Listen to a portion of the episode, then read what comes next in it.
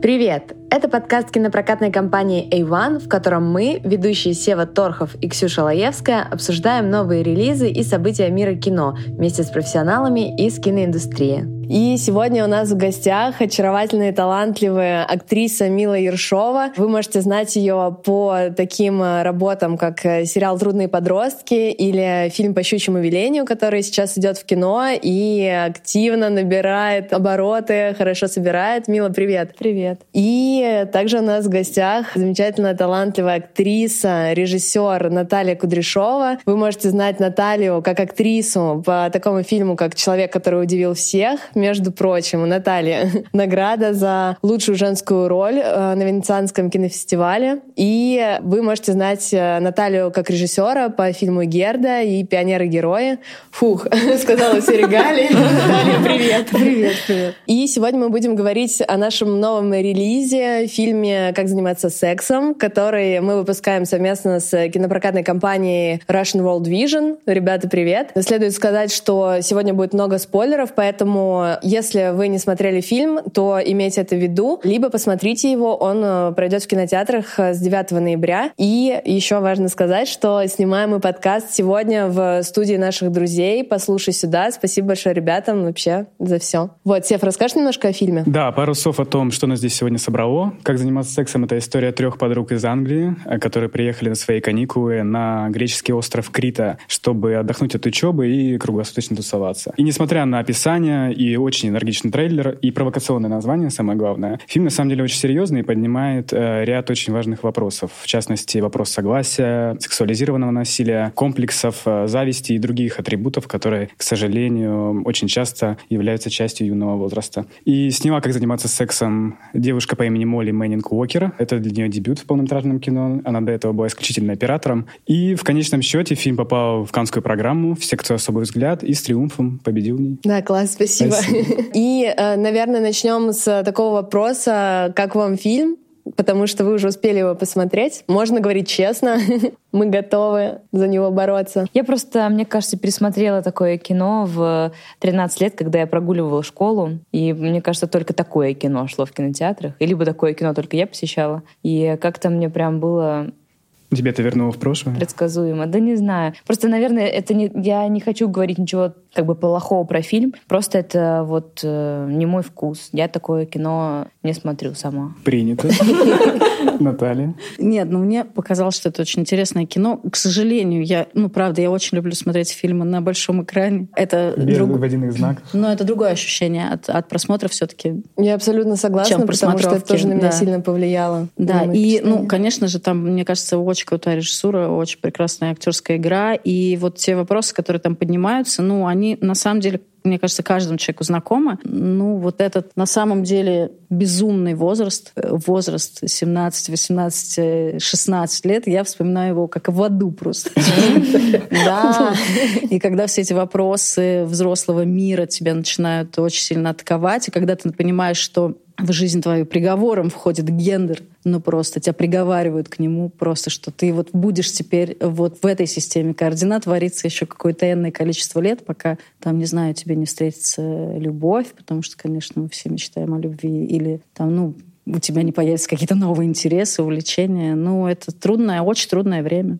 Мне кажется, там какая-то фиксация этого трудного, то, что за всем этим названием, но она есть. Да, ну вот Мила немножко зашла как раз на территорию кино, которое ты смотрела в 13 лет. У нас родился вопрос в 2000-е, условно, мне кажется, даже 2010-е. Были фильмы про молодежь, да, или какой-то, я не знаю, можно ли это назвать coming of age, американский пирог, муравьи в я штанах и вот это вот все. Но это так или иначе отражение как бы культуры, да. Мы все смотрели эти фильмы, и вот там показаны какие-то бешеные вечеринки. Я «Дикую орхидею» смотрела, прости простите, ребята. Вот, вот. И, и мы как раз хотели спросить, что смотрели вы, и, может быть, у вас есть какой-то любимый coming of age? Э? Мы смотрели «Зеркало» Тарковского. Мы смотрели, мы смотрели «Девять с половиной недели», мы смотрели «Дикая орхидея», мы смотрели ну, немножко другое кино. Ну, все про то же самое, но... А есть у вас какое-то ультимативное, хорошее кино о подростках или про юный возраст? Ультимативное в плане того, что мне не нравится? Нравится, нравится. Наоборот. Ой, не знаю, я на самом деле не могу сказать. Сейчас не быстро не придет ответ в голову точно. Ну просто вот если говорить, вот возвращаться к этой э, традиции американского пирога и возвращаться в 20-е годы, очевидно, что тенденция меняется. Например, у нас есть эйфория, у нас есть э, sex, sex education, education, да, ну, sex education, да, многие другие примеры, когда тебе не просто показывают секс и смеются смеются над какими-то моментами, не знаю, ну, то есть высмеивая, да, все на, на, на каком-то таком физиологическом уровне, а когда начинают проникать уже в какие-то глубокие темы, когда хотят помочь, как будто бы хотят как-то направить, у этого даже есть название импакт-контент, если я не, не Да, в этих говорю. сериалах много рефлексий стало. вот, только... и, может быть, э, вы тоже замечали какие-то тренды вот именно в таком кино, может быть, вы их чувствуете, можете назвать примеры? Того, как э, этот жанр развивается, ну, наверное, вместе с человеческой культурой? Ну, я не знаю, но, наверное, э, взгляд на секс стал более артовым. То есть, ну, как бы, если раньше все равно это было, ну, мне кажется, может быть, я ошибаюсь, но это раньше все равно был удел мейнстрима больше, да, и развлекательного кино, и там сериалов, то сейчас, ну, вот даже глядя на этот фильм, я понимаю, что это попытка, ну, такого авторского взгляда на самом деле на очень популярную мейнстримовую тему ну, наверное, да, более артовый какой-то взгляд, ну, то, что я замечаю. Мила, у тебя есть любимые фильмы про молодежь или про... Я вот думаю как раз. Ну вот вообще как будто бы эйфория, да. Да? Как же ну, трудные подростки. Конечно, в первую очередь это трудные подростки. На самом деле, у нас э, вот только-только вышла эйфория, и мы запускались в подростках, и у нас эйфория была, ну, не как референс, а как э, вот э, такое. Посмотрите, вдохновитесь, будем на одной волне. Духовный там. родственник, да. да Посмотрите, да, да. мы снимем совершенно другое. Ну, типа, как бы, да, чтобы мы просто какие-то моменты там, может быть, для себя, да, впечатлились. Вот даже, на самом деле, в тех же трудных подростках, мне кажется, почему он выстрелил? Во-первых, потому что это был как минимум первый сериал про подростков это потом уже все стали подряд запускаться, а именно вот такой вот, где поднимают твои вопросы твоего внутреннего мира, не просто, что подросток — это какой-то сын главной героини или просто какой-то там придурок, э, который не справляется в школе, и его постоянно говорят «учись, учись», и вот все. Такая функция подростка. Вот. А все-таки, ну, ушли в какую-то их настоящешность, в какие-то их проблемы, в тот же секс, в тоже какой-то страх там беременности и так далее, когда ты... А у нас же нет секс-просвета, все этого боятся как огня, хотя на самом деле чего-чего вот этого как раз не хватает, потому что все тусят, а потом такие, о боже, последствия, здравствуйте.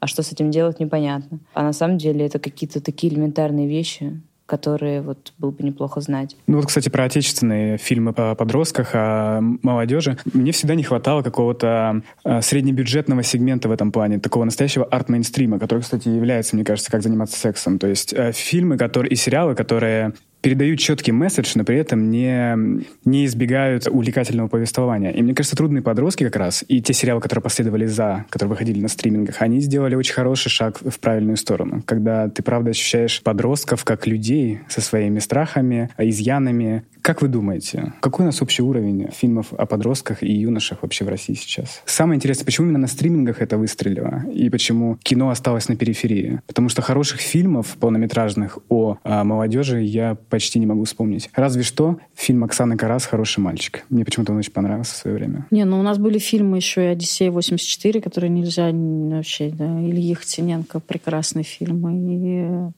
Класс коррекции был в свое время. Не знаю, я не знаю, я не, я не могу сейчас сказать, что что-то про подростков отечественное, оно ну, на самом деле э, с каким-то внимательным взглядом сделано, с пристальным, с думающим. Ну, то есть как бы немножко все по верхам, но, наверное, для начала, возможно, это неплохо. Ну, хотя бы попытаться рассказывать о подростках. Да, ну вот именно что это шаг в какую-то сторону, но при этом все равно не хватает какого-то авторского взгляда и интересной подачи. Да честности не хватает. И честности да, не да, хватает. Да, я тоже, мне в кажется, про это. В, в этом основная проблема. Честности, а почему, а почему? Ну, вот Алиса не может ждать, кстати. А, кстати говоря. Очень да. хороший сериал. И очень честные. И вообще все, все фильмы почти Мещанинова, если там есть какие-то Точно, детские нее, персонажи, да. это всегда очень точно и интересно. Но это опять же частные случаи на самом деле. Вот Мещанинова это частный случай, который стоит особняком среди всех фильмов, что выходит. А почему не выходят такие фильмы? Пингвины моя мама, кстати, ну это тоже она. Да. Авторы боятся, что юным зрителям просто не будет интересно смотреть на экран в качестве зеркала. Они боятся, что это их отпугнет, поэтому все в режиме поп делается. Я на самом деле не знаю. Ну, во-первых, подростки это все-таки опасная тема, если уж мы говорим про то, что существует цензура сейчас. И, во-вторых, это сложность всегда работать с подростком. Еще, ну, сериал «Школа» вы забыли, например, из Да. таких. э, Там тоже Кстати. Мещанинова и Германика. И Все и а прекра- я останусь. А все умрут, а я Да, останусь. да, прекрасный да, фильм. да. Извините, прекрасный фильм «Документальные девочки» у Германики. Ой, Нет, ну как бы... да. Ой, девочки. Ну, просто была возможность вглядываться и честно об этом говорить, потому что, ну, если мы будем говорить, что такое вот этот период жизни, это же исследование себя и границ, и запретов. Ну, как бы мы же не можем продвинуться и рассказать о запрете, если у нас существует запрет на рассказ о Да. запретах. Ну, как бы мы тогда ну, начинаем вариться в неком тупике, поэтому у нас появляются такие симулятивные, как будто бы про подростков, как будто бы про секс, как будто бы про алкоголь, про наркотики, про все. Но на самом деле, ребят, так, чтобы никто ничего не понял.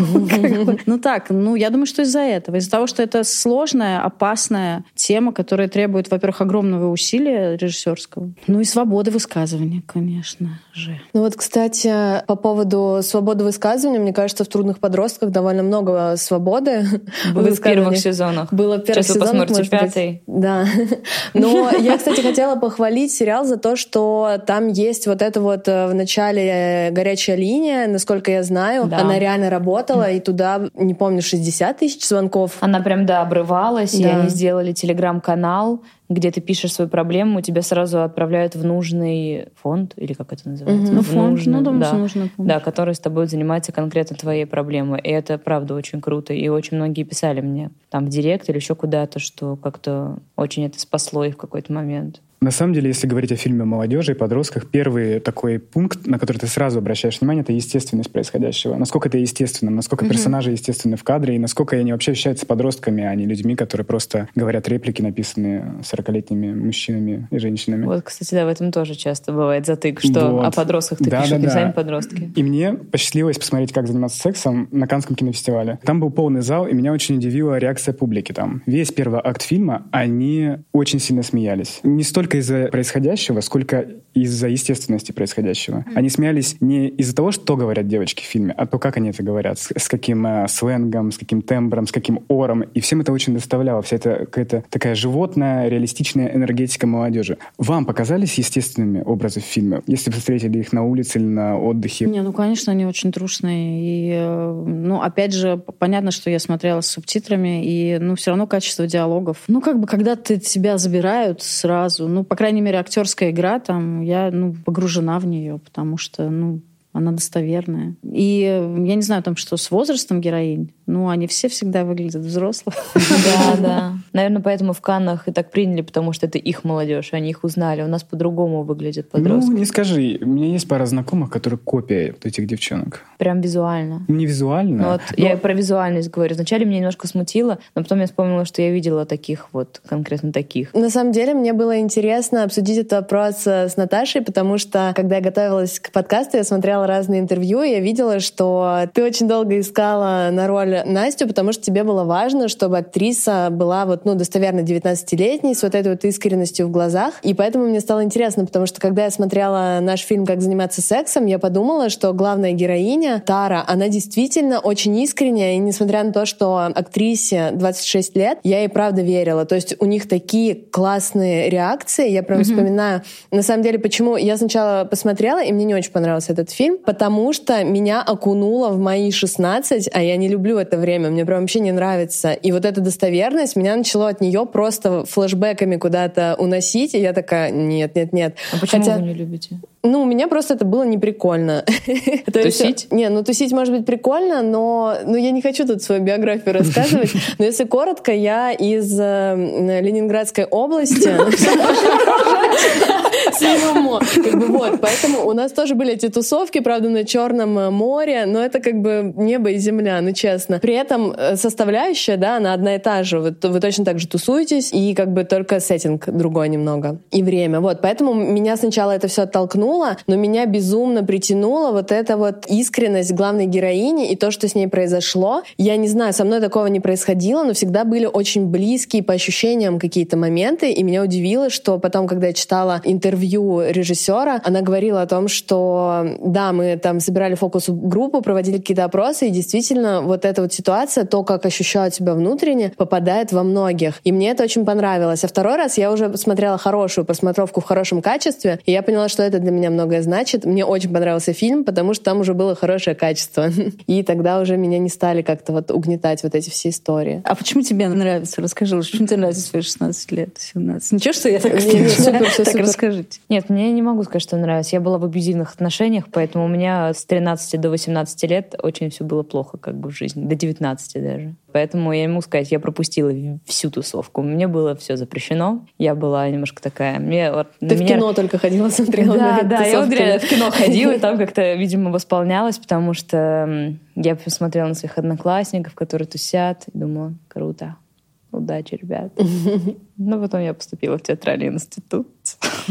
Мы расстались, и вот там я немножко оторвалась, да, за все эти годы. Мне позже наступил этот не- недотусованность. Возвращаясь к персонажам фильма. Мне кажется, естественность э, всего происходящего лежит на заслугах режиссера в первую очередь и ее личного опыта. Потому что, как она сама рассказывала, с 16 до 18 лет она отдыхала в ровно таких же местах и абсолютно так же тусовалась, как и героиня фильма. И также видела много неприемлемых и непотребных вещей, которые она уже в ретроспективе поняла, что это было ужасно. Тогда это, наверное, в силу защитных механизмов и юного разума это как-то все спускалось на тормоза. И, к сожалению, она также подверглась нападению в 16 лет. И когда смотришь фильм, чувствуется, что ты смотришь на какую-то открытую рану, и что режиссер точно знает, о чем он говорит. Но, Наталья, в первую очередь вам вопрос. Насколько режиссер, в принципе, обязан проживать какие-то моменты в сценарии, чтобы не быть голословным и дать правильную установку актерам, и чтобы зритель, главное, поверил? Потому что Герда во многом биографична, как и пионеры-герои, насколько я знаю. Да, вообще все про мою жизнь. И там, и там. Это детство, отрочество, юность.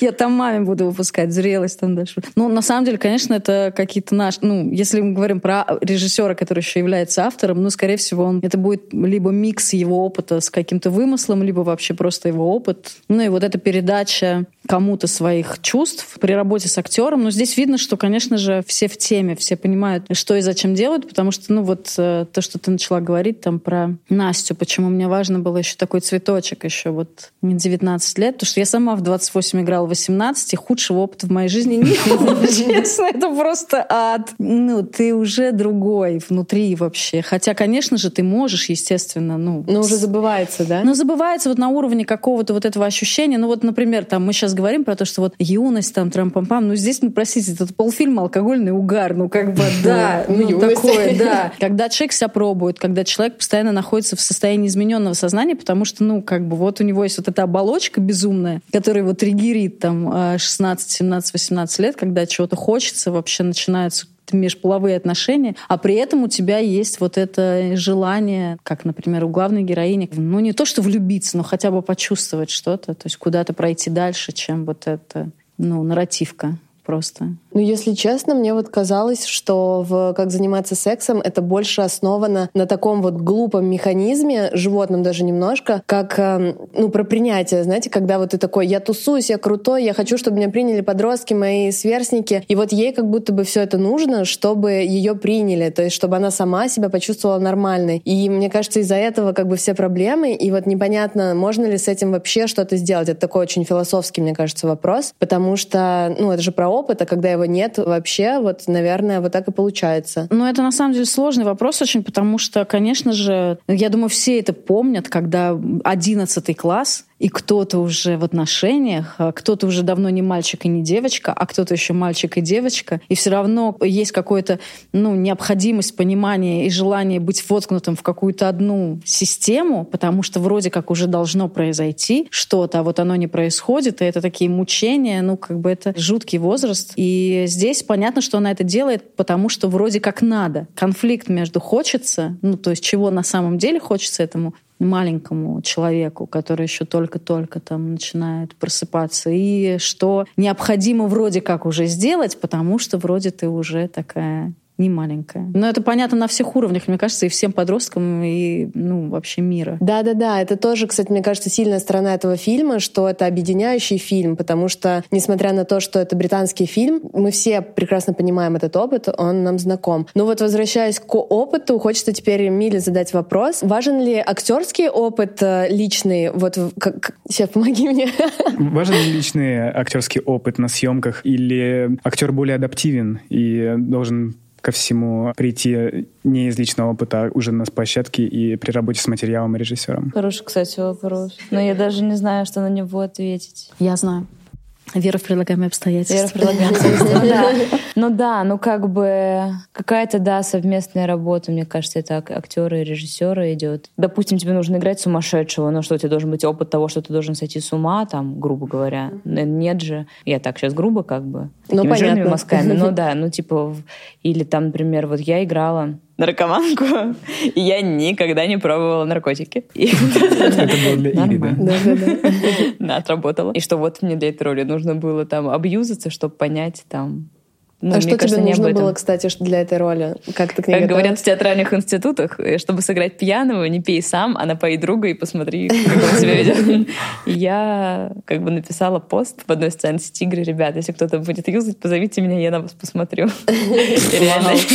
И меня позвали, я там сидела. И это, кстати, же, знаете, когда вот ты не пьешь, например, но находишься в компании, где вот все сидят пьяные, и ты в какой-то момент тоже начинаешь чувствовать, что ты на каком-то, да, что ты как-то на каком-то тоже прикол школе немножко, и когда тоже начинаешь уже смеяться над всем, и как-то плывешь. И как-то вот там, вот в этой компании я как-то тоже так начала, начала, ну, попытаться их копировать, а потом как-то я так немножко расслабилась. Но это так, это если физические какие-то ощущения нужны. Да, но здесь, кстати, тоже наблюдение метод, потому что в одном из интервью Молли говорила о том, что она просто ходила, слонялась по Малия, этот остров называется, правильно, надеюсь, ударение Это город поставила. Э, Малия на острове Крита. Да, да. Ой, так это это твое место, да? Это Греция. Да-да-да, это Греция. Так я видела этих людей. Да-да-да. И, в общем, она говорила о том, что она просто ходила и слушала диалоги, разговоры людей, подслушивала их, наблюдала за ними, и поэтому еще так документально получилось. Кроме того, оператор этого фильма, он документалист изначально, поэтому здесь тоже как бы это сыграло свою роль в такой достоверности. Но на самом деле мой вопрос немножко не как Севин звучал. Мне было э, интересно, когда тебе режиссер дает задачу, и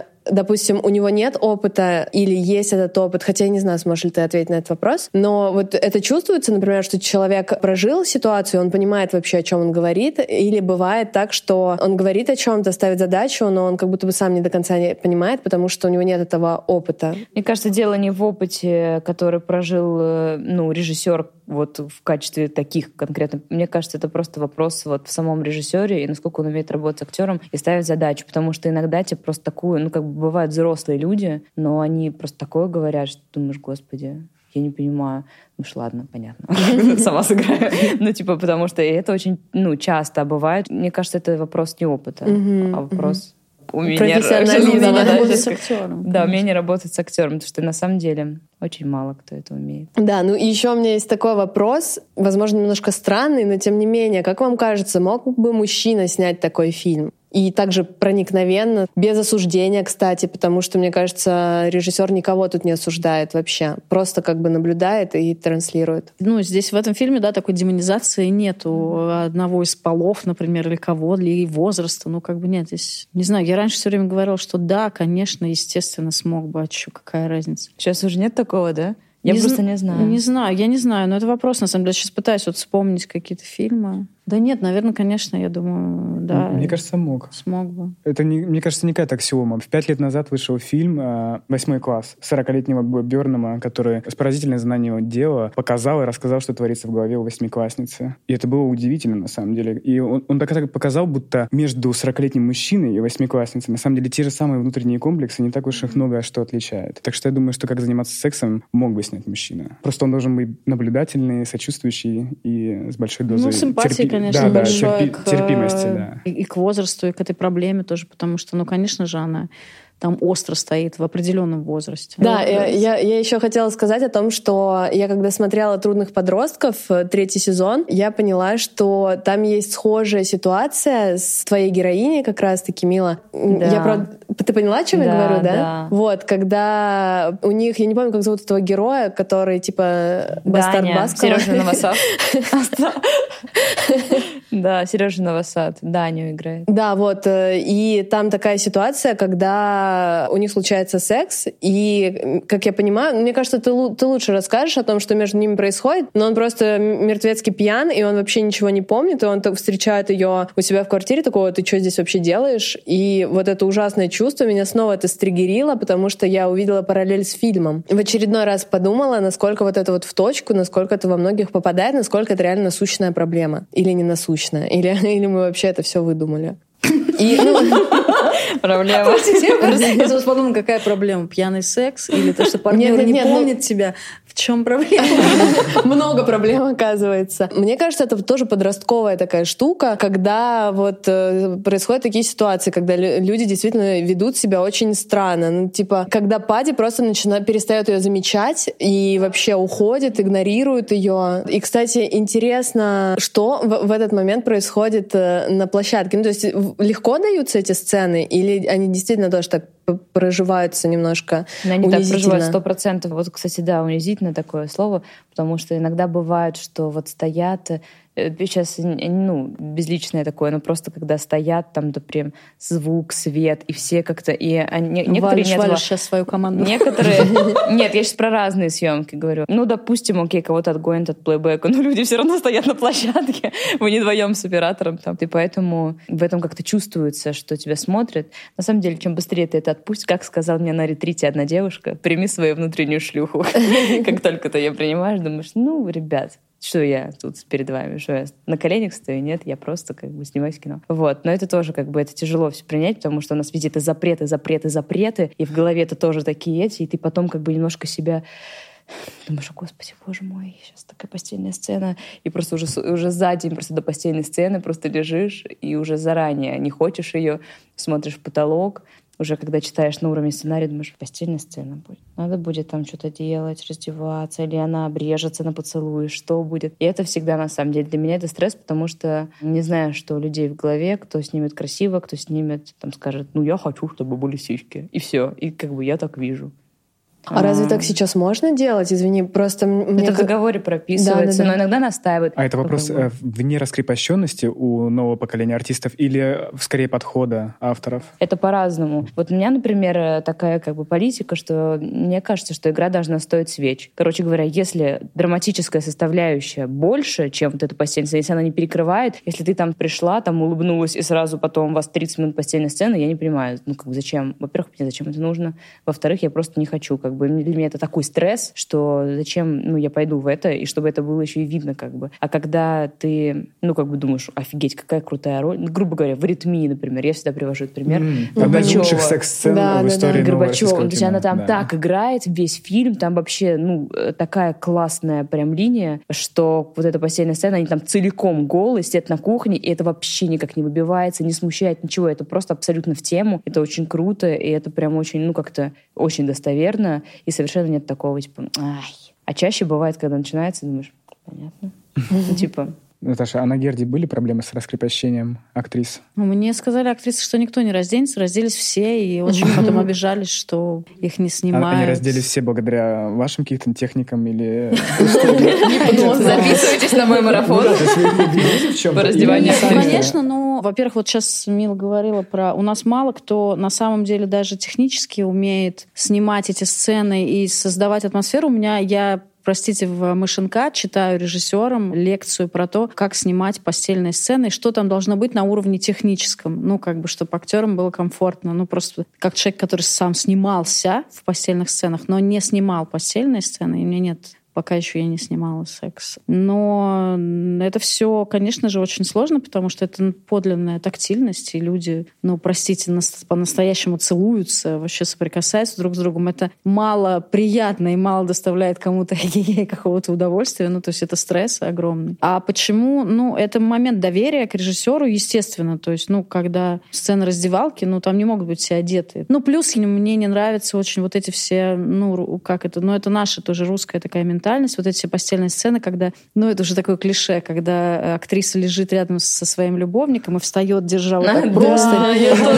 Да кому ж нужны твои сиськи, милая? Да что ж ты так за них-то трясешься? Что ты? Как? Вот каждый раз. Но не снимайся уже тогда. На самом деле есть, конечно, есть дублеры, есть, э, ну, все это прописывается в договорах. Но, в принципе, конечно, когда актрисы категорически отказываются, мы сейчас говорим про эротику, естественно, категорически отказываются раздеваться, например, например, там, ну, для меня это удивительно, потому что, ну, это инструмент всего лишь, ну, как бы это тело, это инструмент актера. Все, что касается дальше уже заходов каких-то, там это все, конечно, нужно, нельзя актера обманывать, нельзя ему говорить, что этого не будет, а потом тихонько, а давай еще, еще, еще, а давай еще. Ну, то есть это как бы такой момент, ну, нашей совместной работы и нашего договора, и мы в этом смысле два профессиональных человека, которым нужно что-то сделать максимально профессионально. Ну, мы, кстати, в предыдущем подкасте подкасте э, «Мое преступление» к нам приходила Соня Лебедева. Соня, привет. И она рассказывала о своем международном опыте. Она снималась в сериале «Викинг», и там у нее тоже были какие-то постельные сцены, в общем, сцены близости. И она рассказывала о том, что там все очень строго. Там есть вот этот вот коуч, который объясняет, как все должно быть, разговаривает с вами, ну, подготавливает. Да.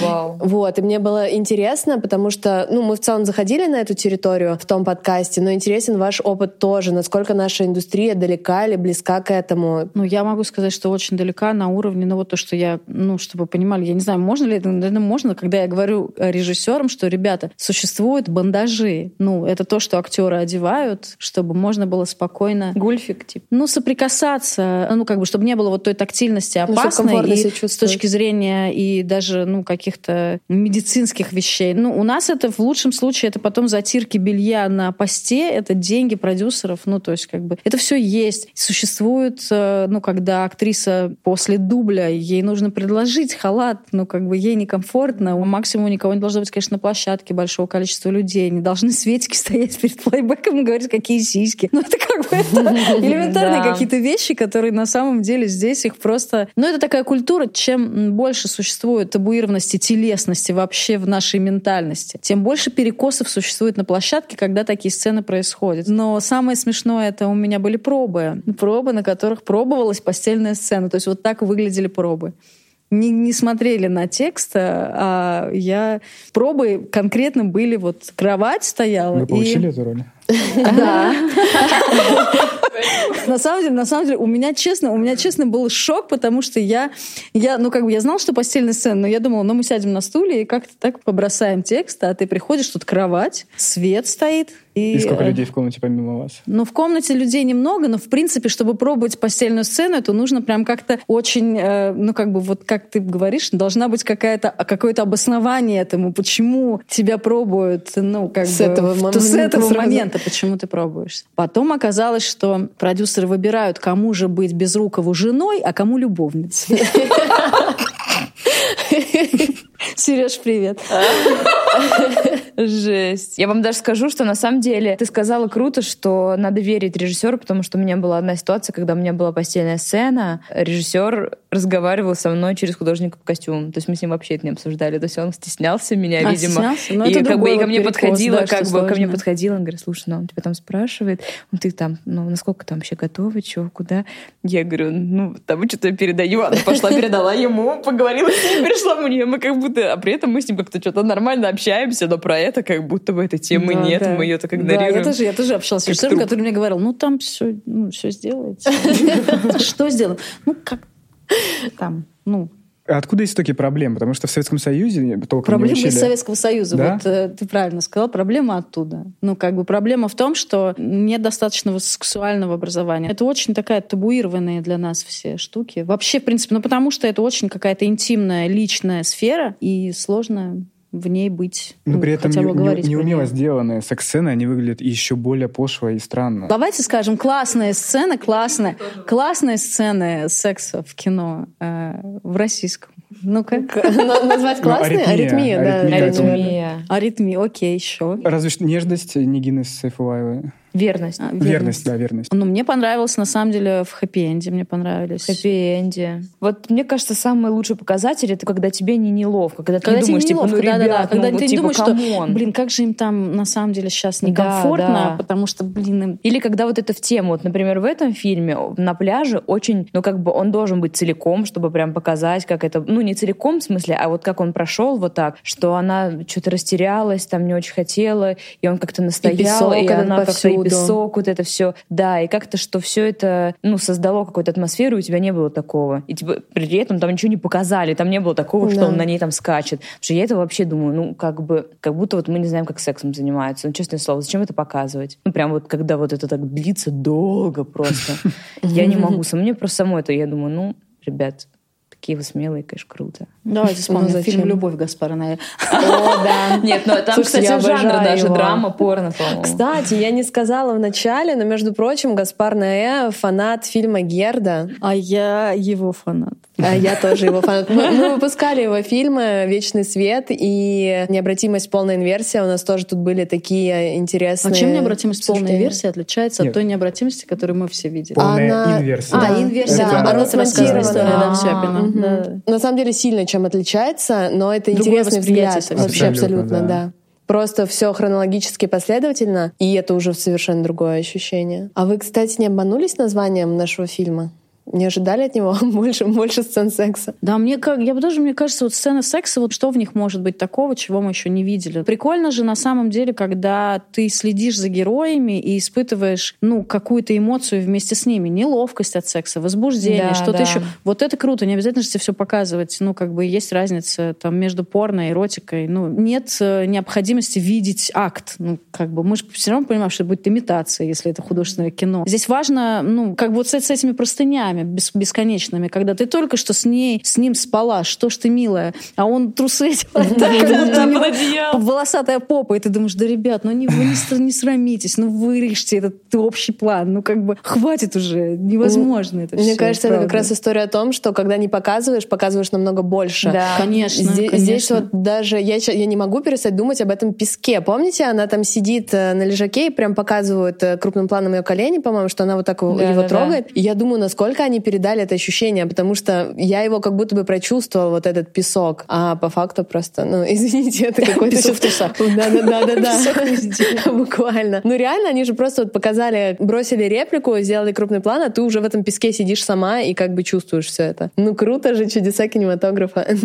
Да, вопрос такой. э, Не кажется ли, что чтобы достучаться до молодого зрителя да, по какой-либо теме, нужно это закрывать какой-то конкретный жанр? Мне тоже не очень нравится слово «достучаться», честно. Оно такое тоже советское. За- Зачем достукиваться? Не, ну чтобы передать свое, э, свое сообщение, свой месседж, свои боли и так далее. Потому что мне кажется, это не жанровое кино вообще ни, ни разу. То есть там нет жанра. Да, Э, я Молодежной комедии это не назвать. Разве что драма, но как бы драма это такое растяжимое понятие, что мне кажется, этот фильм полностью ориентирован на чувства и на какую-то такую просто атмосферу. Там нет сюжета, в фильме нет сюжета. Они просто ходят туда-сюда. Они постоянно Э, тусят. Да, и в этом и есть как бы главная прелесть фильма, потому что я, например, фанат фильма «Под кайфом и смятение» Ричарда Линклейтера.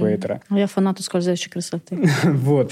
И у Про Линклейтера... то же самое. У Линклейтера нет сюжета. Герои просто шляются. С кем-то происходят хорошие вещи, с кем-то плохие. И в этом и есть как бы вот эта жизнь на экране, в которой ты веришь. И мне кажется, вот этот фильм э, это и передал. Я не знаю, в смысле, еще во- вопрос, наверное, в том, что вообще посмотрят ли для молодежи ли он? Ну да, да. Мне просто кажется, что молодой человек, он, как правило, ходит в кино, чтобы э, провести хорошо время и, С девочкой. и приятные эмоции получить, а не смотреть на себя же самого в зеркало и как-то рефлексировать.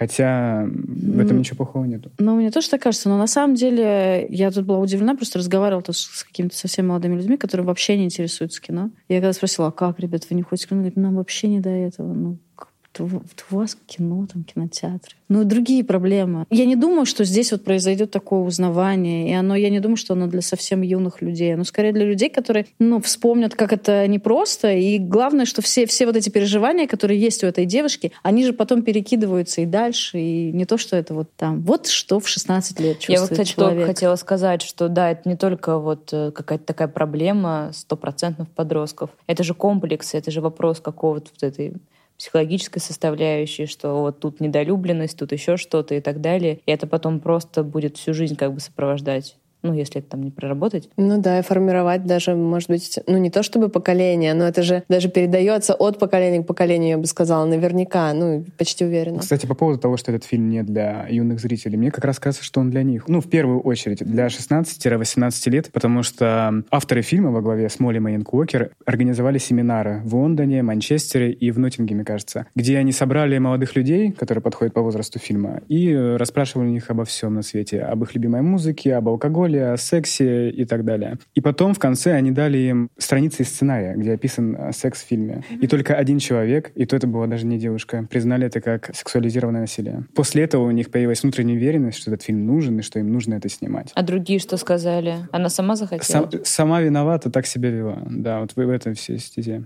И девушки, и парни, так сказать. Ну, я вот сейчас тоже думаю, мы на самом деле такие вот такое, ну, говорим, вроде нам это понятно, вот сексуализированное насилие, но я не знаю, сколько должно пройти десятков лет, чтобы в России это стало вообще, ну, чтобы мы понимали, о чем мы говорим, чтобы это, ну, здесь стало не модной такой проблемой, типа вот сексуализированное насилие. Чтобы это, это было серьезно на повестке дня? Ну, чтобы это была повестка дня, потому что, ну, слушайте, ну, у нас, э, у нас нет семья — это одно даже. сплошное, очень часто сексуализированное насилие, ну, как бы, и вообще все вот эти вот законы, которые там сейчас принимаются в плане там насилия в семье и отменяются. И... Ну, то есть я даже смотрю на этот фильм, ну, мы же сразу понимаем, что это не русский фильм. Ну, как... Ну, подростки эти взрослые. Ну, да, ну да, подростки взрослые. Все то же самое происходит, все-таки отношение к телесности настолько как бы свободное и не свободное в том числе, но там не свобода от какого-то этапа свободы, который пройдено. Ну, здесь же такого близко нет. Мы очень в этом смысле, нам еще надо куда-то продвинуться. Ну, не бояться говорить о том, что действительно в таком возрасте у подростков есть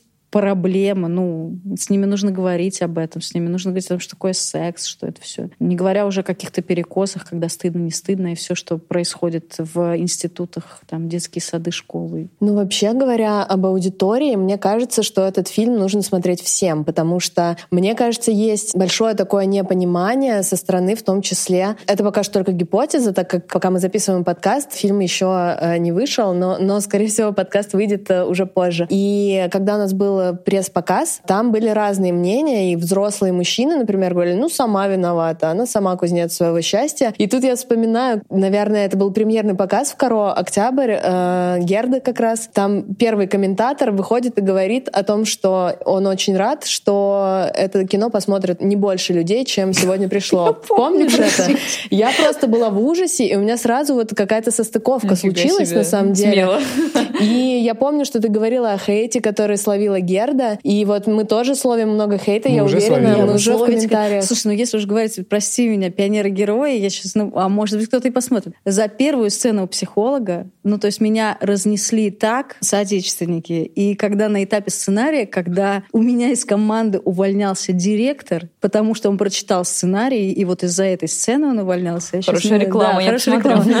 Я говорила, ребят, что с вами не так? Ну, то есть, ну, хейта будет миллион, потому что здесь есть еще... Ну, то есть всем нравится Sex Education, например, всем нравится, да, ну, я вот спрашиваю, классный сериал, но при этом здесь тема вот, ну, я не знаю примеров, там, не знаю, родители, дети и обсуждение вообще вот так вот э, и вообще, ну, как бы, хотя бы умение произнести что-то о чем-то, ну, как, мне кажется, вот как были в моем детстве дворовые, страшные, порнографические рассказы о том, как это все происходит, от которых нас всех бросало в дрожь. Никто не садился и не говорил, послушайте, детишки, вот будет так-то и так-то и так-то. Это все все время, ну, очень тяжело это все прививалось. Ну, как бы мы через такое все время, я не знаю, кстати, как вот в вашем поколении, все время узнавание этого было через какую-то такую травму и прям, ну, корчи какие-то внутренние. Мне кажется, прям немного не так. сакральное что-то. Мне кажется, мое поколение и поколение Милы, соответственно, скорее через поп-культуру вот это все И узнавало. через, из книжек, из Из музыки. книжек, сериалов, э, музыки, Ну, фильмов. может быть, уже было больше А информации. Какие были сериалы тогда? Ну, не, Ранетки. ладно, нет, не се- да, не сериал. Слушай, ну это там тоже межличностные тоже отношения. целовались, по-моему. Ну, кроме песика и тычинки, что-нибудь кто-нибудь рассказывал вообще? Было какое-то, простите, Слушайте, что мы я можем просто назвать уже... сексуальным Я в шестилетнем возрасте стал смотреть очень взрослые фильмы. И там показывали, ну, такие вещи иногда, что если бы моя мама узнала, даже сейчас, что я это смотрел, она бы ни- никогда не простила. Вот. Так что я как-то через поп-культуру Ну, все это Сев, ты узнавал. феномен. Ну, Ну, я Ну, не торопились со мной об этом говорить, вот. Так что я все потреблял из кино. Ну, ни с кем не Ни с кем не торопились. я торопились, помню да. вот, этот, вот эту жесть. Хотя на самом деле, ну, как бы, что, что надо сказать, что всегда в, в России есть фольклор, который на самом деле очень жесток и очень сексуализированный. Ну, я просто когда-то на филфаке прочитала сказки Афанасьева, вот в те самые, которые они изначально существуют не в переложении для детей. И это просто садомаза порнуха. Это невозможно читать. Это жестко, отвратительно, как там, что делает медведь с женщиной, которая догоняет в лесу. Я даже говорить не буду, но я когда это читала, говорила, господи, ведь когда какие-то запреты, это будет все Всё равно в фольклорах, в напряжении, в, в- там, в, в анекдотах в прям страшных, в каких-то, ну, в народном вот этом во всем. Он же собирал это все по деревням, вот это все. И хотелось бы, чтобы здесь не было такого, что вот, ну, как бы мы ни о чем не говорим, а потом фигак и выходит какая-то просто мрачнейшая жесть. Не будем сейчас говорить про кино, как конкретно называть, но просто как будто бы телесность должна быть еще, ну, а к ней нужно спокойно относиться. Я не понимаю, что в Герде, ну, с жуткого до сих пор, что там такого. Я тоже не понимаю. Нету даже ни одного акта вообще. Я просто не понимаю, почему людей так фокус соскакивает, потому что по факту фокус должен быть на другом, на том, что вот, например, в «Как заниматься сексом», что это ужасная травма, которую получает ребенок. получает, ну да, фактически ребенок. в Герде это, ну вот э, из интервью и мне тоже было понятно, что это фильм вообще про другое, это про рождение души, да, как ты ра- рассказывала, Ну да. про то, что вот она просыпается. Ну, про и- пробуждение, да, такого Да. человека, взро- ну, про взросление. Но наверное, фокус тоже. все время слетает вот куда-то не туда. И ну, мне прям от этого обидно. И интересно тебе, как автору, обидно, когда вот э, ты высказываешься, да? Мне, мне знаешь, когда обидно? Мне обидно, когда, ну, как бы вот второй раз я это переживаю, и, ну, то есть вот, например, как в Берлине принимали пионеров, и как в Лакарно принимали Герду. Я понимаю, что, конечно, это все синефильские, естественно, ребята, это все не просто, не просто народ пришел смотреть, как бы это все, ну, ребята, которые любят кино, продвинутые критики, там, режиссеры. Но даже уровень вопросов, например, которые задаются там, и уровень, ну, вопросов, которые здесь задаются, ну, на фестивалях типа класса А в России, ну, как бы это не, ну, это небо и земля. И мне обидно, что не то, что любят там и хейтят здесь, да, на самом деле, честно, ну, все равно, правда. Именно, что мы такие,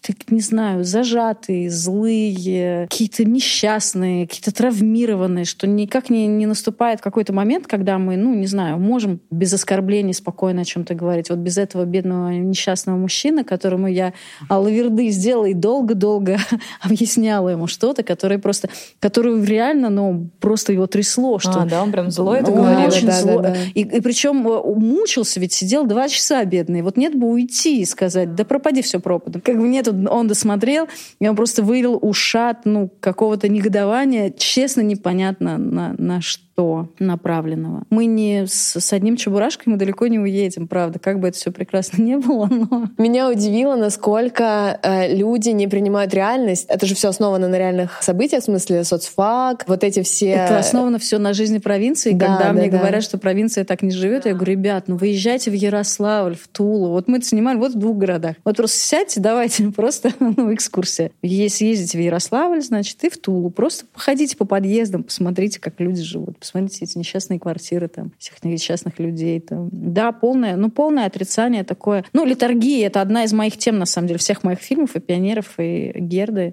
Ну, мы в литургии, мы очень долго еще будем спать. Мы такая спящая красавица, у которой нет тела, на самом деле. Нас надо укольнуть, кольнуть, и мы тогда, возможно, начнем снимать про нашу молодежь, например, ну, про, про подростков, про человека, про тело. Ну вот, кстати, извините, последнее что скажу по поводу, как заниматься сексом, что мне кажется, здесь тоже такое непринятие вот этой реальности, что подростки, они себя так ведут на самом деле. Ну, не подростки, а там молодежь и прочее. И вот этот хейт, это как будто бы ну, невозможность это принять, что ли, с этим смириться, хотя по факту это наша реальность. Вот есть подростки, да, и есть какая-то их жизнь. Она здесь отрефлексирована на самом деле. Но ну, не знаю, как бы, насколько кому-то понравится эта рефлексия. Мне кажется, невозможно снимать кино, опираясь на какие-либо чьи-либо ценности. Привет, ВКонтакте. А, скрепы.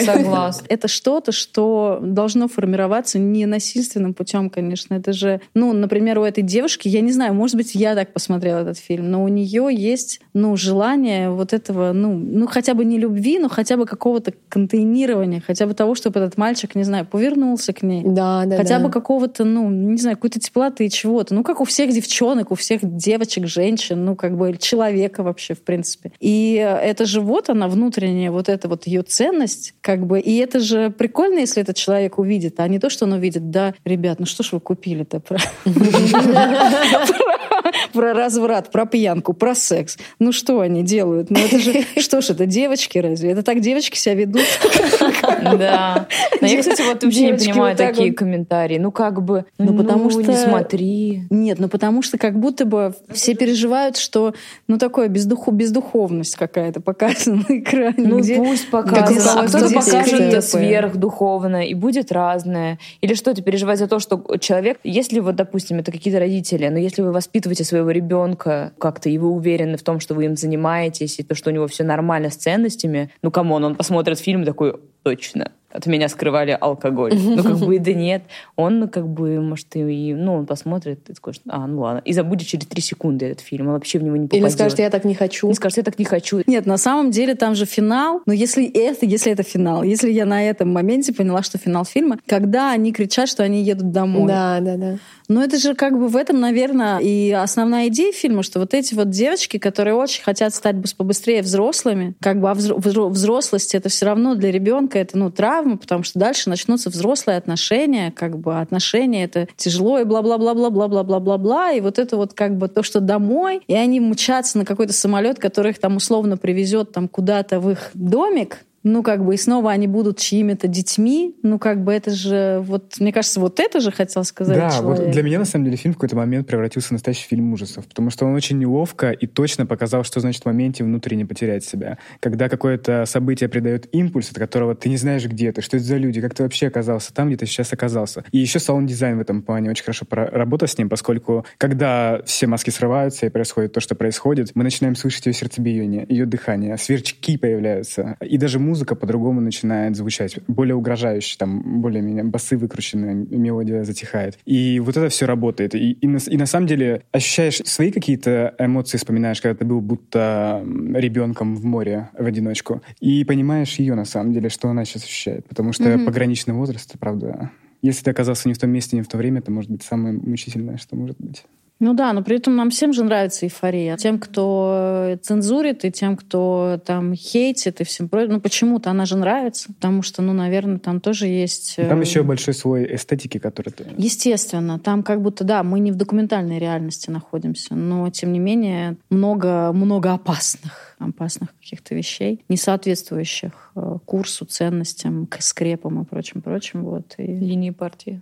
Ну, кстати, возвращаясь да. к реальному изображению подростков, я просто недавно посмотрела «Один маленький ночной секрет». Там как раз очень реалистично тоже это все показано, и э, такие же подростки на самом деле, ну просто, может быть, там немножко другой возраст, просто другой сеттинг, а по факту все то же самое, но тоже очень реалистично. Но там вопрос опыта режиссера уже. Ну да, возможно. Мы уже про это маленько поговорили, про то, что, как правило, фильмы про молодежь снимают люди, которые далеко уже не молодежь, и все это выглядит немного не очень естественно. И вот, Наталья, особенно интересно, как вы к этому подходили. А я снимала про молодежь? Ну, в какой-то степени. Ну, а, а сколько было Анастасии Красовской? Анастасии 19, по-моему. Ну да, ну, то есть это все равно молодые люди. Что было главным источником режиссерских наблюдений? Потому что, насколько я знаю, Герда не по щелчку пальцев родилась. Она сначала долго писалась, потом искали финансирование, потом потом снималась и монтировалась. Но она писалась, бросалась, потом да, опять писалась. Это же динамичный процесс, за который может уже и подростки поменяться. Вот как вы нашли таковость вот этого всего юношества? Ну, на самом деле, мне кажется, это какой-то внутренний вот этот не ребенок, ну, не знаю, ну вот мы, мы же почему-то присоединяемся, ну, я к переживаниям там героини. Это что-то инстинктивное, все, да? Ну, это все внутри как бы оно живет, мы же никуда не деваемся, просто оболочка, она немножко так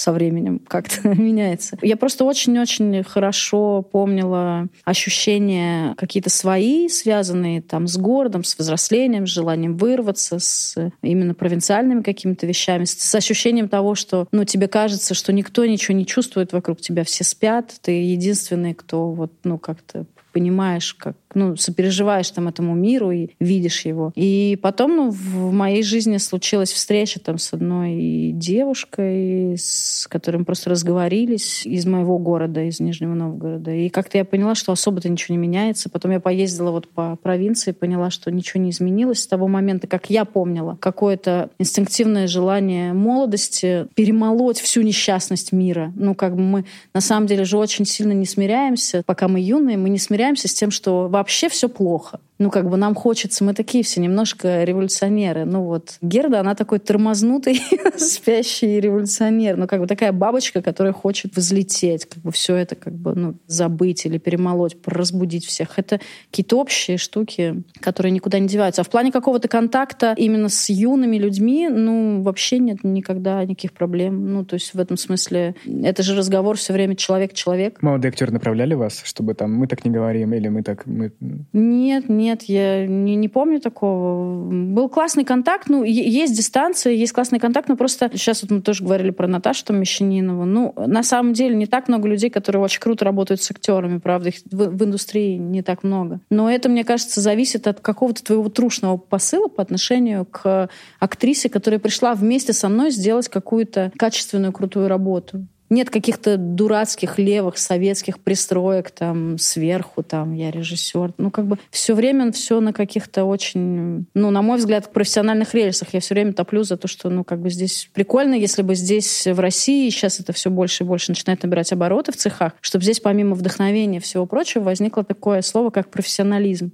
Ну, то есть как бы вот... И, и чтобы одна из работ режиссера с актером, она стала профессиональной. Не то, что вот типа я крутая, Наташа крутая, там, не знаю, Нигина крутая, еще несколько крутых, как бы, которые круто работают. Мы просто крутые, поэтому мы круто работаем. Нет, ребята, это некая система, на которой работает весь Голливуд, простите, она Станиславским придуманная Чеховым. Давайте мы ее просто сейчас немножко mm-hmm. откопаем, как бы отряхнем и начнем актерам рассказывать, что надо делать вообще, что мы, зачем мы тут собрались. Ну, мне кажется, здесь стоит сказать о том, что вообще-то у Насти Лакарна приз за лучшую, за дебют, да, если не ошибаюсь? За лучшую женскую роль. Ну, так просто совпало, что это ее дебют и лучшая женская роль. Очень смешная история, что Настя же отказалась от Герда. И час оператор фильма Герда Василий Григорьнос разговаривал с мамой Насти и говорил, что они сейчас сделают очень большую ошибку. Надо сейчас э, немножко подумать, и все-таки приехать на Мосфильм. Ну, как бы и все-таки приехать. Да, она отказалась. Но это я к тому, что э, Наташа не голословна в плане режиссерской работы с актерами, потому что ты же и преподаешь. Ну, я отчасти пошла туда, потому что вот то, о чем Мила говорит, от того, что ты, когда ты сам побывал актером, и когда ты испытываешь вот это актерское одиночество, это самое тяжелое, когда у тебя просто нет режиссера, и ты, ну, как-нибудь я сделаю, но ты не можешь себя отследить, ты не видишь себя, ты не очень понимаешь. Вот сейчас у тебя ощущение, что ты как бы, да, что-то делаешь, а на самом деле ты может быть очень плохой в этот момент, тебе надо скорректировать. Ну и так как вот я весь этот путь прошла, ну такой одинокий, я просто, ну это немножко такая миссионерская штука, э, что типа, э, ребят, давайте мы начнем просто как бы, ну, вспоминать, учиться, потому что это же все было, просто в 90-е умерла индустрия, ну то есть она уничтожилась, поэтому все это на 15 там, лет ну, было погребено, забылось. А это просто какая-то мастерская?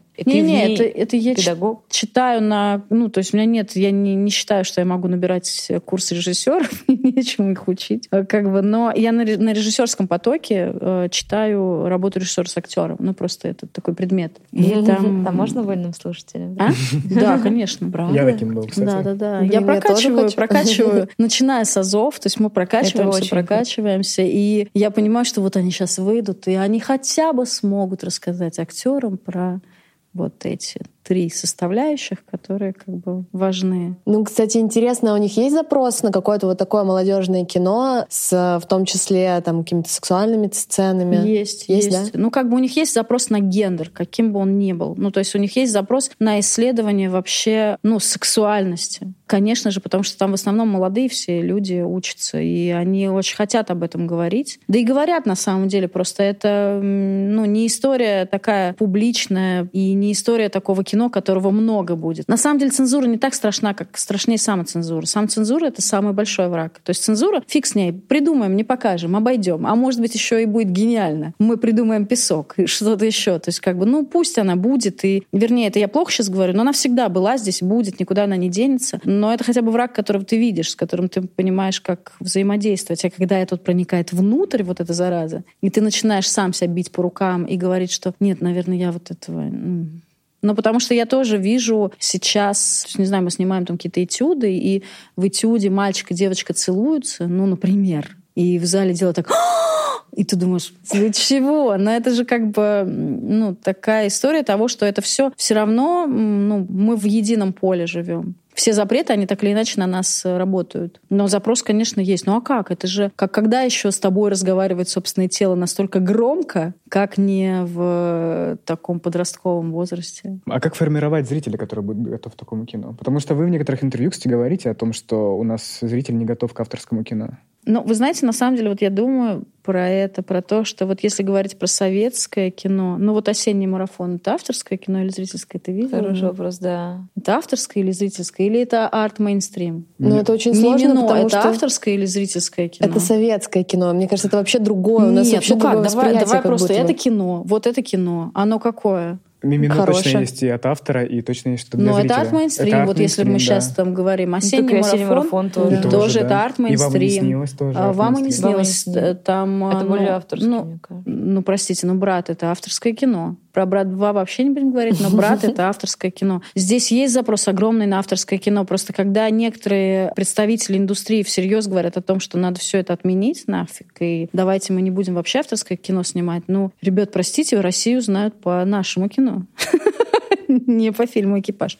Как, ну, есть, как бы Россию в мире представляют авторские режиссеры. Как бы, и вообще о всех процессах, которые здесь происходят, всегда говорят авторские режиссеры. Мне кажется, вообще вот этот снобизм как бы двух, как это, мейнстрима и авторского кино, это очень плохо. На самом деле, ну, как, ну прикольно, если все начнут как, какие-то коллаборации прикольные совершать. Там, не знаю, мы будем снимать мейнстрим, они будут снимать гер. прочее, прочее. Не знаю, кто-нибудь помнит фильм «Шапито шоу»? Да. Да, Шапито шоу, помним. Ну, как бы огромный запрос на такое кино, на самом деле. Очень хочется такое, такое кино видеть. Очень Очень Шапито шоу это не арт-мейнстрим, мне кажется. арт. Мне кажется, это чистый, чистый арт. арт, но это же... Ты не смотрел? Офигенно, это очень круто. Прекрасный фильм в двух частях с, с Да. великолепным Петром Не- не в Мамоновым. четвер- не в Не, четырех частях? Две, Не-не, в две двух. части. Двух. Я помню, когда он шел в моем родном городе, если ты покупал билет на одну часть, на вторую часть у тебя была скидка. Не, конечно, Логично. такое, такое, такое будет. Понятно, что мы все знаем Ларса фон Триера. Помните, какой бум был на чем на нимфоманке, когда тут какой-то Да, жу- да. просто прокат был, там нельзя было вообще пробиться. Нимфоманка — это лютейшая Ну, артуха, же. как бы просто там. Может, люди просто, когда не знают, что это арт, им нравится. Не, мне кажется, ты говоришь так больше все-таки про московскую публику. Если взглянуть на залы нимфоманки где-нибудь в Барнауле, то я думаю, что там будет поменьше народу и как бы поменьше возгласов о том, почему такого мало выходит. Всё-таки- Цитируя Наташу, Москва не Россия. Москва не- Слушайте, мы как-то с Проскуриной, Светланой очень сильно... Мы однажды с ней журили. Сейчас вот единственный фестиваль, который остался наш. В... Короче, Окно в нет, Европу. Маяк. нет, нет. Окно в Европу. Окно мы в когда-то его ну, жу- уже выбор. Ну, выбор, да. Мы когда-то были в- членами жюри э, на этом фестивале, и, честно говоря, вот когда мы были, там произошел маленький скандальчик, потому что мы не хотели давать награду никакому фильму, потому что, да, мы не хотели давать гран-при. Было очень плохой просто конкурс, просто слабейший. Не знаю, я не помню, какой-нибудь там 2016, 2015, 2017, что такое. И вот мы э, какой-то у нас была пресс-конференция, когда вот, собственно, та самая скандальная пресс-конференция, на которой мы как бы обозначили какие-то вещи, которые произошли с насмотренностью зрителя в том числе. Ну и мы говорили это, формулировали это таким образом, что если человека очень долго кормить дошираком, то он, э, как бы, когда ему принесут стейк, ну или принесут какое-то блюдо хорошее, вкусное из свежих продуктов, скорее всего, оно ему не понравится. Ну, то есть э, этот момент, ну, такого вот подготовки к восприятию. Я сейчас не говорю, что авторское кино — это искусство. Нет. Но вообще подготовки восприятия человека к чему-то сейчас для него враждебному. Потому что действительно то, что творилось там с 2000-х годов по условно там 2015 в индустрии, ну, это просто зашквар. И в, на телевидении, ну, все, чем напитывали, как бы назовем его, человек смотрящий. Все, что предоставляли каналы и кинотеатры, ну, я не буду сейчас говорить про какие, какие фильмы были. Ну, кроме ранеток. Ну, кроме ранеток, да. Ну, как бы, как бы человек, же, человек же понимает, он же быстро адаптируется к этому, что вот, ну, как бы вот есть только такая еда. Ну, для моих там глаз, мозгов. То есть я начинаю как бы жить вот в такой парадигме, что меня кормят вот этим. Все, больше ничего нет. И, конечно же, когда ему вдруг принесут сложное кино, какую-то сложную там молекулярную кухню, которая наверняка очень вкусная. Он не готов к этому. Его нужно ну, чуть-чуть подготовить зрителя. То есть нужно работать с авторским кино, с его продажами, с кинотеатрами, которые будут его крутить там на протяжении, не знаю, годов. Ну, как есть в Европе специальные кинотеатрики, где можно прийти посмотреть какое-то авторское Но кино. проблема в том, что мало региональных кинотеатров считают себя мессией, каким-то эм, проводником в мир хорошего кино. Им нужны сборы. И то, что нет какой-то исходной точки, как бы с чего чего начать там подготовку среднестатистического регионального зрителя к чему-то более авторскому? Ну, не знаю, ну, примерно как подготовка человека к тому, что существовали импрессионисты, например, там, ну, как с живописью, как с любым видом искусства. Ну, это такая подготовка, которая на уровне образования кем-то просто, ну, интегрируется в жизнь, когда человек не только в киношколах сможет смотреть, там, не знаю, 400 ударов, например, и говорить, ну, и быть там насмотренным, а когда хотя бы это где-то где-то есть, чтобы это можно было найти, что если у меня есть такой запрос, да, я могу пойти в этот кинотеатр, обплеваться, сказать, да вы что, ребят, ну что вы показываете? Это последняя танго в Париже, это что за трендец вообще? Это что вы за сцена с маслом? Вы что, очумели? Накидываю сейчас на тизер. На тизер. Тын -тын -тын -тын -тын, который смотрели все советские родители просто на видеомагнитофонах. Как бы. И сначала он плюнет, уйдет. Потом в нем зародится ну, как бы сомнения. Вдруг он не прав в том, что там только букварь — это хорошо, и только там, не знаю, дядя Степа. А вдруг есть, вдруг в литературе есть искусство Бериутов, есть Введенский Хармс, есть, есть Хлебников. А вдруг вот такие? А вдруг еще вот это есть? Как бы. Но это же просто сейчас вообще невозможно. Я абсолютно согласна, но э, мне немножко грустно от того, что кажется, что чтобы российский зритель пошел на авторское кино, ему нужно свои бытовые проблемы решить в первую очередь, и тогда ему станет интересно что-то еще. А так если ты живешь, ну, я даже думаю, ты прекрасно понимаешь, если ты живешь где-то за пределами Москвы и Петербурга, то ты думаешь о том, как реально выжить. И вот это становится я проблемой. Я согласна, но ты знаешь, я тебе вот скажу сейчас, не в, не в плане саморекламы, бум же пионеров произошел в сети. То есть, ну, как бы его прокатали так, как здесь прокатывается авторское кино. Никому не нужно, никто никак, о чем не знает. Что такое Берлинский фестиваль? Ну,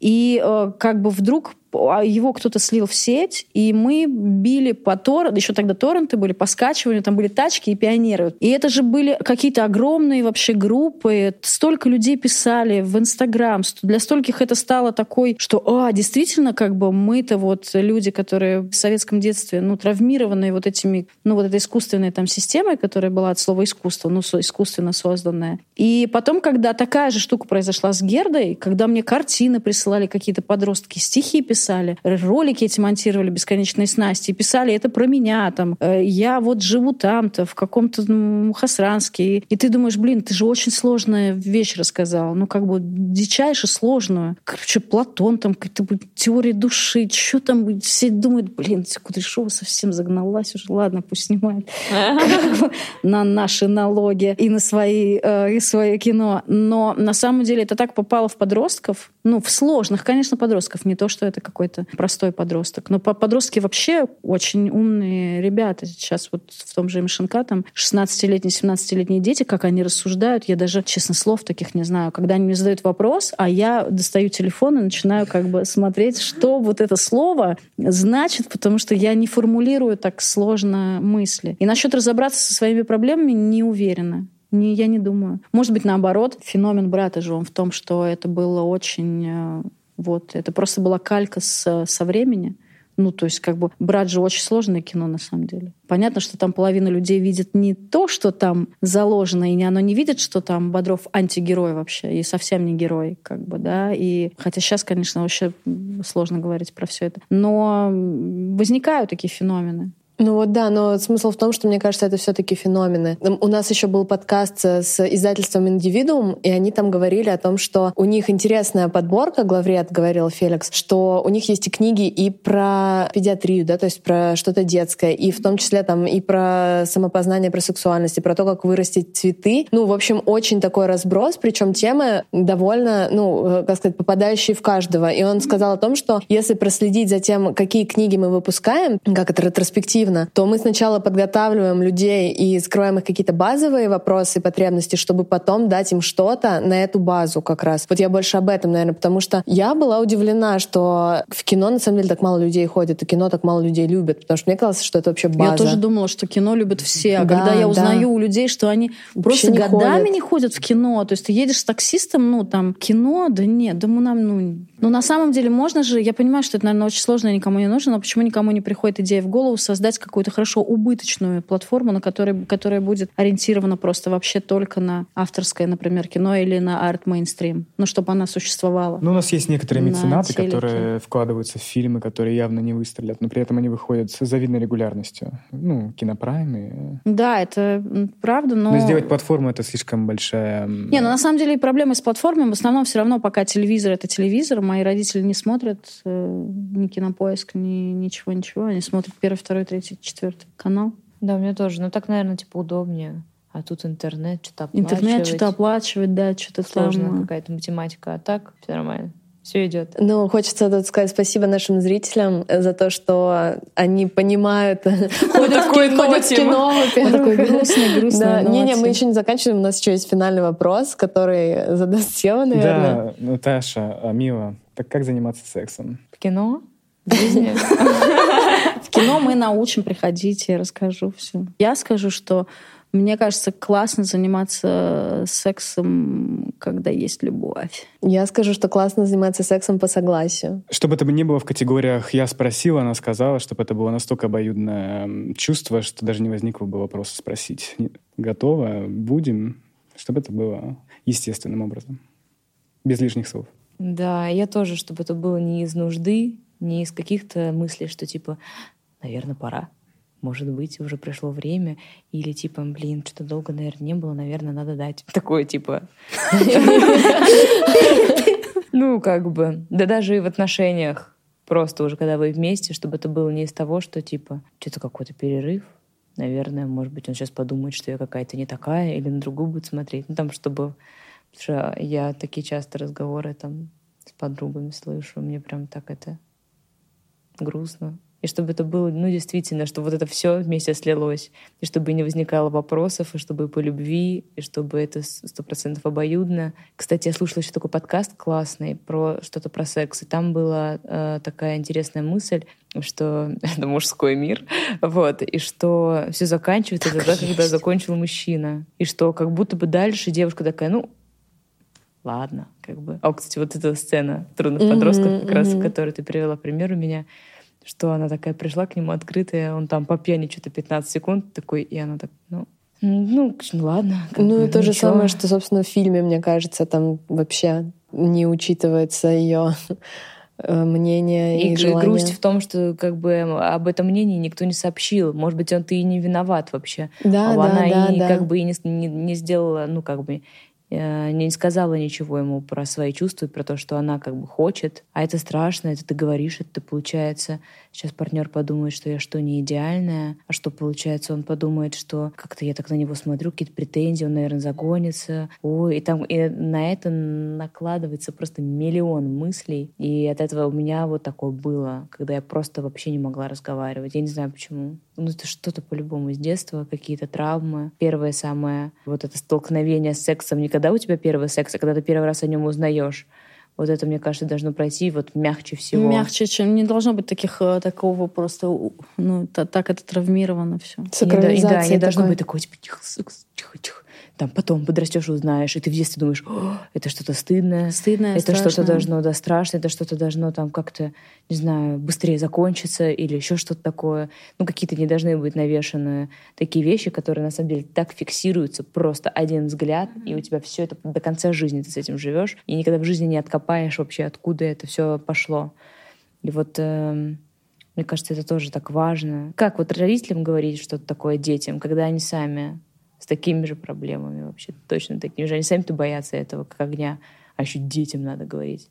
Поэтому идите в кино. Да, смотрите, как давайте все из кино. На, на самом деле очень важная вещь ты сказала, про которую на самом деле мы тут как-то не говорили. И тоже хочется чуть-чуть вот сказать. На самом деле сейчас уже много написано, правда, очень хорошей литературы и западной, и российской, и вообще про сексуальное воспитание. И очень хотелось бы, чтобы вот эта советская парадигма секса, значит, стыдно, запретно, его нет, да, чтобы она, ну, как бы телесность вот это, чтобы как-то это все постепенно перелопатилось перелопатилось здесь, потому что вот эта социализация секса, ну, как бы невозможно и всего вообще, что происходит. Но это крайне вредно, это действительно какие-то глубочайшие травмы, потому что у нас вообще нет в воздухе того, что секс — это радость, секс — это свобода, секс — это кайф, это принятие друг друга, это удовольствие. То есть у нас секс — это все время секс и все время, ну, как бы чуть-чуть ты как бы, потому что родители, бабушки, прочее, прочее, прочее. Но действительно много написано, поэтому, мне кажется, родителям надо просто читать, смотреть, желательно с детьми даже, ну, как бы фильмы, или в тайне от детей, потом пересматривать фильмы, которые им понравились, и понимать, что да, вот так вот все. Конечно, стараться ломать вот эту, ну, как бы, ну, должно смыть совок, на самом деле. И... Мне нравится, что постепенно это все-таки происходит, что это вот Очень просто... по секунды. Ну, ну чуть-чуть равно прям это. по капельке. Ну, это как вот с переработкой там пластика. То, что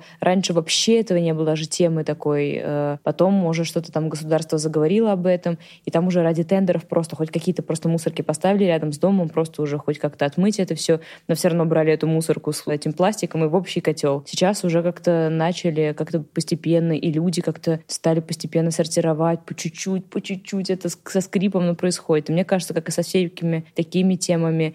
И вот грубо говоря, даже когда вот у меня были эти абьюзивные отношения, об этом никто, не, вообще такого слова не было. Абьюзер, газлайтер, что вообще так ноль. И как-то я наткнулась там, типа, 10 критериев, там, что ты в абьюзивных отношениях. Я их прочитала, у меня было 10 из 10. И я думала... 10 причин почему, моей ненависти. Да, да, почему как бы это не попало ко мне в, в том возрасте, сколько бы это просто защелкнуло проблем, сколько бы это был, не было бы каких-то ненужных вообще время вот реально я очень много времени потратила. Просто потратила. Это, конечно, опыт, да, я ему благодарна, бла-бла-бла.